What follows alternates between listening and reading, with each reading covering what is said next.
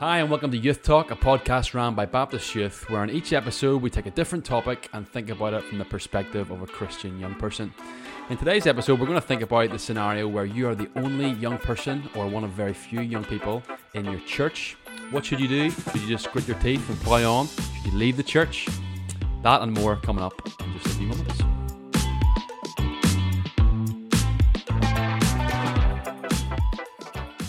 Okay, so you're the only young person in your church, or perhaps you're one of very few young people in your church. How should you respond? What should you do?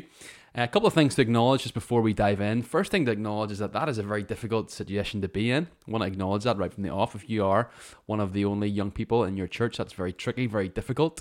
And as a Christian seeking to grow in your faith, uh, that can be a, a real hindrance, being one of the only young people in your church. So first thing I want to acknowledge. The second thing I want to acknowledge as well is that if you're uh, listening to this podcast thinking, great, I'm going to get a hard and fast answer as to what I should do, uh, you're not going to get that, unfortunately. Um, no two cases are the same. There's a lot more discussion that should be had regarding your specific scenario, your specific context, and there's no silver bullet answer, unfortunately. But hopefully, what we'll do in this episode is just navigate a few things that I think are important to recognize and remember as a Christian young person. And hopefully, those things will help you as you think about your scenario and as you talk it through with different people and different individuals and try and figure out what it looks like for you as a young person. So let's dive in. Let's think about six things I think are important to recognize as a young person as it relates to this issue of being one of or one of very the only or one of very few young people in your church. First thing to remember is recognize the significance of committing to a church recognize the significance of committing to a church.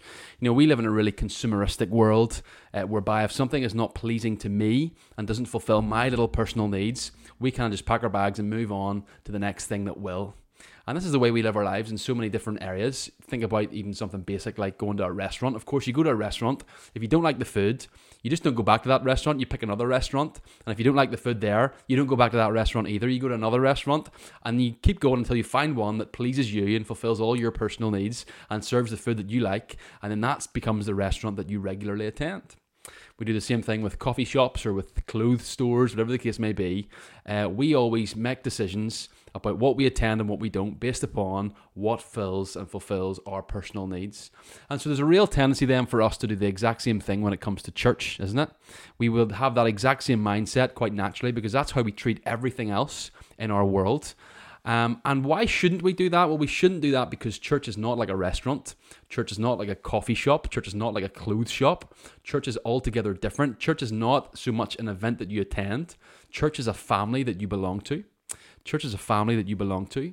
And so it's just as crazy to kind of leave your church because of personal uh, things not going your way or, or, or personal preferences not being tailored to your needs. That's just as crazy as it would be for you to perhaps leave your family because you didn't like someone in your family. You know, imagine you're at a family gathering and you come home and you think, my cousin really does my head in. Uh, I know what I'm going to do. I'm going to put myself up for adoption, right? That's not how you would respond. That would not be a very wise or logical response to put yourself up for adoption because your cousin did your head in.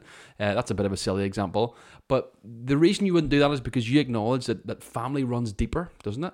Uh, it's not just like something that's disposable, like what restaurant you go to or what coffee shop you choose. Family connections run deeper, and so it is with church. It's one thing that we all need to recognize as Christians. Uh, we need to recognize the significance of committing to a church.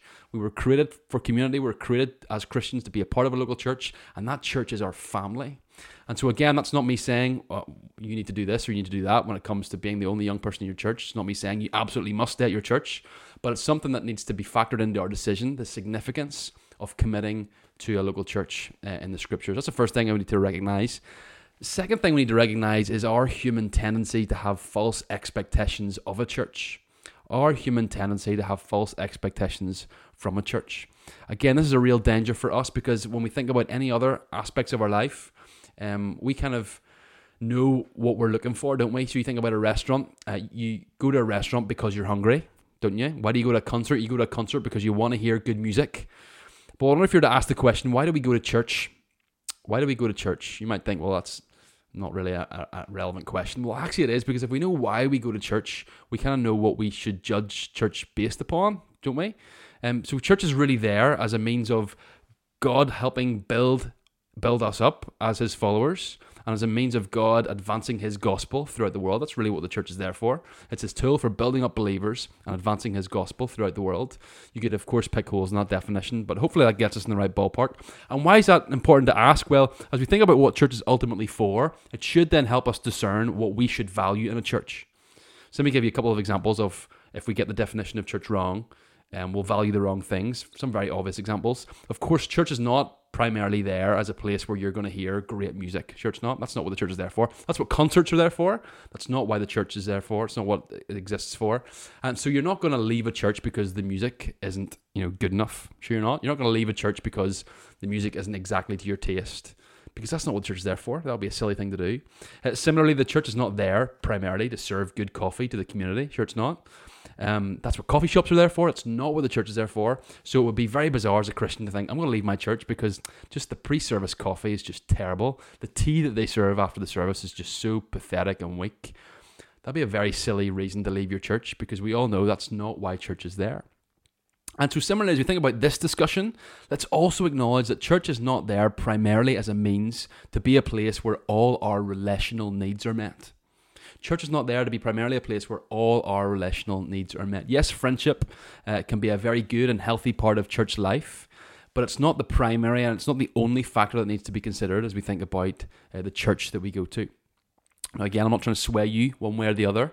I've got no secret agenda here, but that's just another factor that we need to remember and recognize as we think about this issue.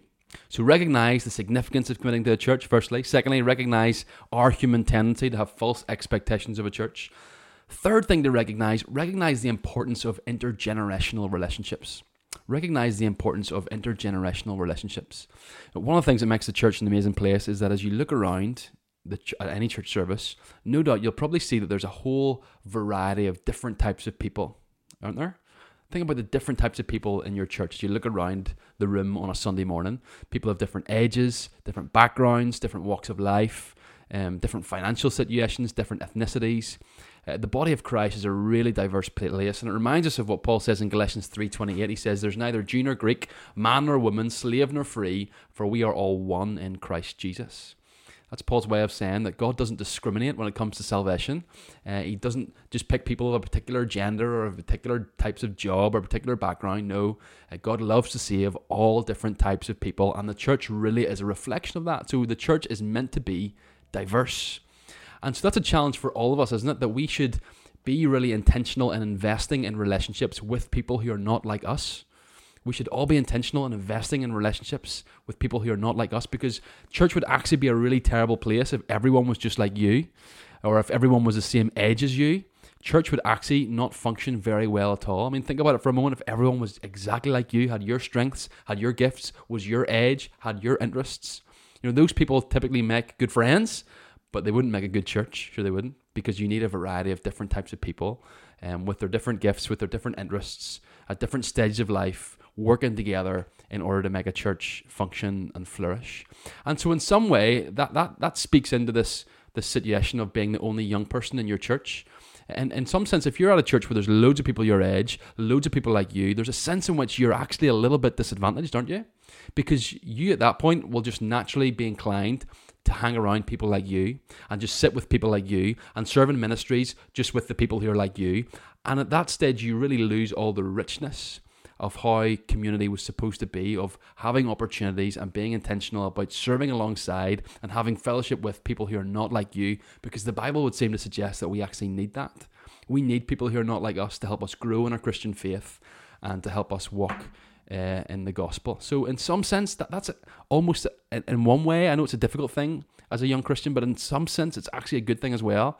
It forces us to invest in intergenerational relationships and just general relationships with people who are not like us. So that's an important thing to recognize. Here's a fourth thing to recognize. Now, this might sound like I'm contradicting myself from what I've just said, but I think I'm not, okay? Recognize also the importance of generational relationships recognize the importance of generational relationships. I've just said that intergenerational relationships are really important, and that's absolutely true. But I do also think it's really important that you do have friends, Christian friends, uh, who are the same age as you. That is really, really important. Uh, people who are at the same stage of life, they're, they're facing the same issues as you, they live in the same environment as you, you've got shared interests. I do think that's really, really important and significant as a Christian. Now, you might say, well, that means then if there are no other Christians my age in my church, surely that means automatically the decision's easy. I just need to leave this church and go to a different church which has people my age. Not necessarily. Not necessarily. Let me give you three reasons why that's not necessarily the conclusion that you should be drawn to. First reason, because of all the things that we've just looked at a moment ago. Second reason, there's no guarantee that if you move church and go to another church uh, and there's going to be people there who are your age, there's no guarantee that you're going to be friends with those people. There are plenty of people who are your age who you're not necessarily going to be friends with. Think about even people in your year at school. They're all your age but you're not friends with them all. So you're not because just because someone's your age doesn't necessarily mean that you're going to hit it off and be great mates. That's not necessarily the case. But third reason as well is um, there may be other places apart from the local church where you can actually meet people who are your age and are also a Christian and you can have meaningful fellowship with. Uh, there are other places as apart from the local church. So let's keep that in mind as well. Um, maybe you meet people who are your age uh, at school, uh, at your school CU, maybe people you know from camp or other Christian events church is not the only place where you can meet and have fellowship with other Christians who are your age. And so before you make the decision of moving church because there are no other Christians my age, make sure you've exhausted all the other options and all the other places whereby you might meet Christians who are your age, who you can fellowship with and have those particular conversations with about what it looks like to be a Christian as a young person at your particular age and stage of life. So that's important to recognize. Yes, it's important to have Christian friends who are your age, but let's acknowledge that there are other places as well, perhaps, um, that we can meet people like that, not just in the local church. And okay, maybe there's no other places where you can meet people your age, your Christians. Well, that's going to be a factor as well as you think about what you do next. Fifth, thing to recognize then is let's recognize the value of love and service. Recognize the value of love and service. What do we mean by this? Um, well, as we think about a decision about what you should do in your local church, or maybe you're someone who listening to this and thinking, well, maybe I want to leave my local church, um, it's very easy just to make that decision based upon me and my individualistic needs. Uh, but as Christians, we're not called just to think about me and my individual needs. We're, we're supposed to think corporately. We're supposed to think not just about me, but we. How does my decisions not only affect me, but the people around me, my other fellow church members? And so that's a really important question to ask. How would me leaving my church affect my fellow church members, particularly if I am one of the only or one of the very few young people in this church already? It's quite possible that uh, you leaving would, would, would devastate a lot of fellow church members um, because you, by virtue of being one of the very few young people in the church, um, you're actually they're so blessed by your presence, more so than perhaps you realize. You're so treasured and so valued in the church precisely because you are one of the only young people in the church.